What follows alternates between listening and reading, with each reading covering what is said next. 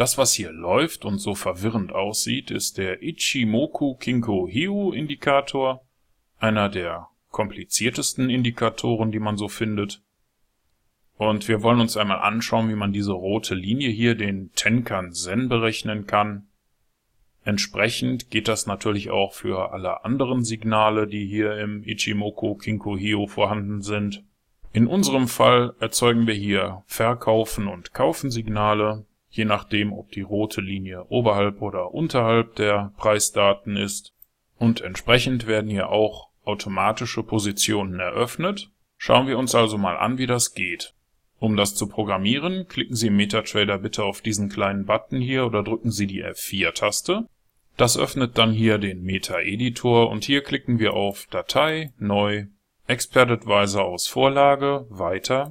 Ich vergebe hier mal den Namen Simpler Tenkan Zen Standalone EA, klicke auf Weiter, Weiter und Fertigstellen. Jetzt kann alles oberhalb der OnTick-Funktion gelöscht werden. Auch die zwei Kommentarzeilen werden entfernt. Wir starten mit dem include-Kommando und importieren die Datei trade.mqh, die gehört mit zu MQL5. Diese Instanz werden wir später nutzen, um Positionen zu eröffnen. Innerhalb der OnTick-Funktion berechnen wir zunächst den Ask-Preis und den Bid-Preis. Das macht die Funktion SymbolInfo-Double. Die benötigt als Parameter das aktuelle Währungspaar auf dem Chart und mit Symbol-Ask berechnen wir den Ask-Preis. Das Ganze geht nochmal mit Symbol-Bit für den Bitpreis. Und mit Normalized Double und Digits sorgen wir dafür, dass die passende Anzahl von Nachkommastellen für das jeweilige Währungspaar berechnet wird. Das können nämlich sowohl drei als auch fünf Nachkommastellen sein. Danach erstellen wir uns eine Variable für das Signal. Die ist vom Typ String, aber wir weisen zunächst noch keinen Wert zu.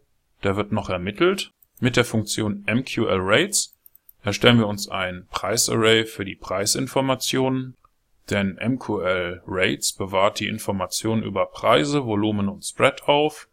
Danach sortieren wir das Array von der aktuellen Kerze an abwärts. Das geht mit Array Set a Series. Jetzt kopieren wir uns noch Preisdaten in das Array Dazu nutzen wir Copyrates für das aktuelle Währungspaar auf dem Chart und die auf dem Chart ausgewählte Zeiteinheit.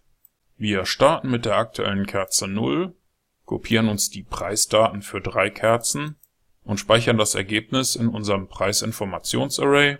Jetzt brauchen wir noch ein Array und zwar für den Tenkan Sen und wir nutzen die MQL5-Funktion iIchimoku. Wenn man die mal markiert und F1 drückt, dann sieht man, dass man damit unterschiedliche Dinge berechnen kann. Der Tenkan-Sen, der Kijun-Sen, der Senku-Span B, das sind alles unterschiedliche Puffer. Je nachdem, welchen Pufferwert man nutzt, bekommt man für Puffer 0 den Tenkan-Sen, für Puffer 1 den Kijun-Sen und so weiter. Die iIchimoku-Funktion benötigt einige Parameter. Der erste Parameter ist für das aktuelle Währungspaar der zweite ist die aktuelle Zeiteinheit auf dem Chart und diese drei Werte 9, 26 und 52, die sieht man auch, wenn man auf Einfügen, Indikatoren, Tendenz, Ichimoku Kinko Hio klickt. Der Tenkan-Sen hat einen Wert von 9, der Kijun-Sen hat einen Wert von 26 und der Senku Span B hat einen Wert von 52. Und das ist exakt das, was wir auch hier verwenden.